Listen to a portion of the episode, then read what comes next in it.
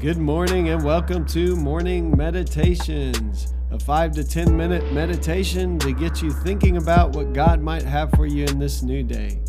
I'm your host, Pastor Nate Cook, so we hope you'll enjoy your meditation for this morning.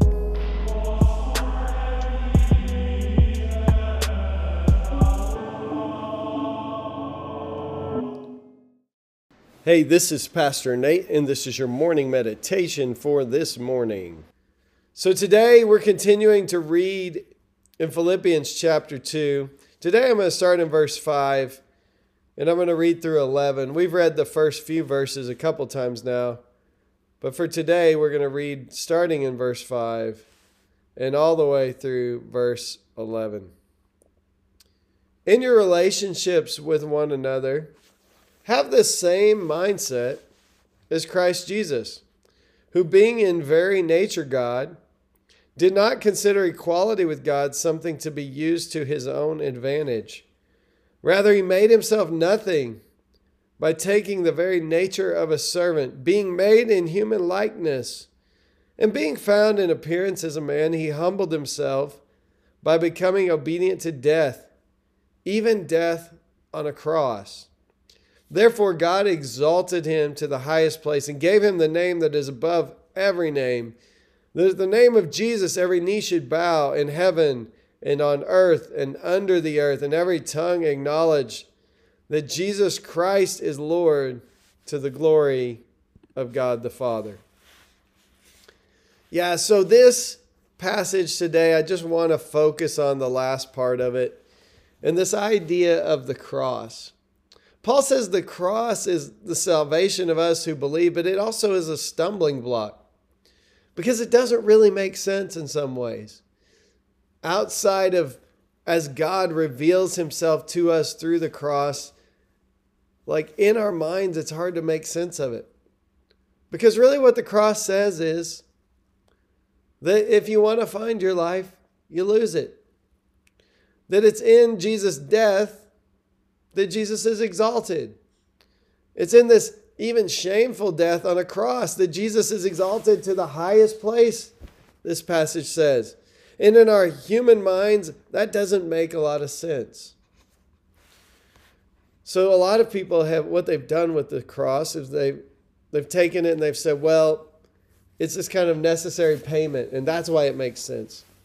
And it is this kind of Christ taking on our sin. Yes, that is part of the cross.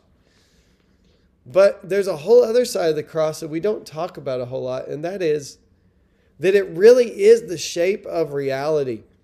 It really is that when you lose your life for the sake of others, when you give your life away, when you lay down your life willingly, that you find your life.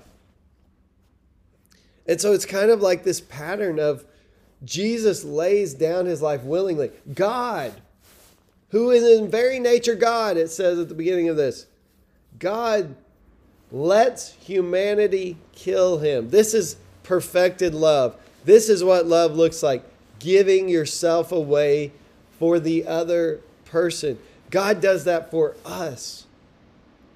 And because of his willingness to sacrifice himself, he becomes the Savior of the world through the resurrection. The resurrection is kind of the proof that this self giving love is the most powerful power in the universe. It's more powerful than violence or hate or military might. It is the greatest power in the universe, and it is because Christ gives himself away in love that he is exalted. Like I said, it will mess with your head a little bit it's hard for us to grasp that. And that's why it's been called the stumbling stone. It's been called the stumbling block. It is the thing that people can't understand. Um, why? How does this cross save us? And, and so, I would say that although we sometimes struggle with it, we see it all throughout culture, even. I remember when I was first in ministry, the Harry Potter books came out. Spoiler alert's coming, so if you haven't read or watched Harry Potter, you're way behind. Like I just finished the series reading it, and I'm like 20 years behind or whatever. So if you missed it by now, you turn this off. Don't listen. But but I would say I remember the Christian church like responded to Harry Potter. Oh no, they're teaching witchcraft. And I remember some church people I knew like I won't let my kids read this book. And I didn't really know what to think of it at first, and I hadn't read it, which is interesting. A lot of people who boycott things actually haven't read them. But here's the thing at the end of the Harry Potter book, what Harry Potter is called to do is lay down his life. I mean, literally, for the sake of the entire world. I mean, it's basically the picture of Jesus, but in a fictional kind of like this idea of laying down your life as the most beautiful, sacrificial, loving act a person could do. And Harry Potter has to do that. You watch movies, you read books, and you will see this theme goes over and over. There's something in us, in our DNA, that understands that what Christ did on the cross is where life is found. That in losing your life, you find it it it's not just about what Christ did, which it is important what Christ did. Christ died, Christ forgives us of our sin, Christ saves us, but it's also the way we're called to live. And that's what this passage has been saying. In your minds, in your interactions with uh, each other, you should live as Christ lived, who, even though he was God, he became a human, and not just became a human, he even allowed himself to be killed out of love, for love and even a humiliating, shameful death on a cross. That is what love looks like. And guess what? We read later that God is love. So the very nature of reality, which is God, is love. So this is the center of what reality is made of. This is the greatest, the highest form of living, of existence. This is real life. So when you lose your life, you find it. So Jesus, or sorry, so Paul says here, got all excited there. Paul says, here's the deal. It's not just that you need Christ's blood to cover your sin, although that is definitely pictured in Scripture. But it's also that this is a pattern for real life. What Jesus did is a pattern it's what we're called to. In your interactions with one another, you should have the same attitude as Jesus. You should lay down your life for others. And guess what? When you lose your life, as Jesus said so well, you will find it. The greatest power in the world is self sacrificing love for another person. And Jesus does that for us while we were yet sinners.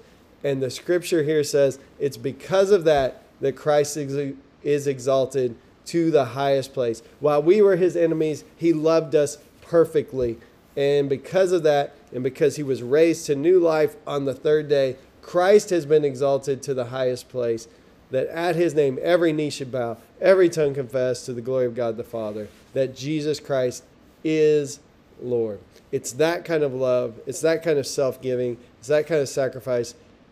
They earn him, not earn him, that's not a good word, but that prove that he is the Lord of all. So today, the first thing we can do is we can receive Christ as our Lord. We can receive that sacrifice. We can receive that love.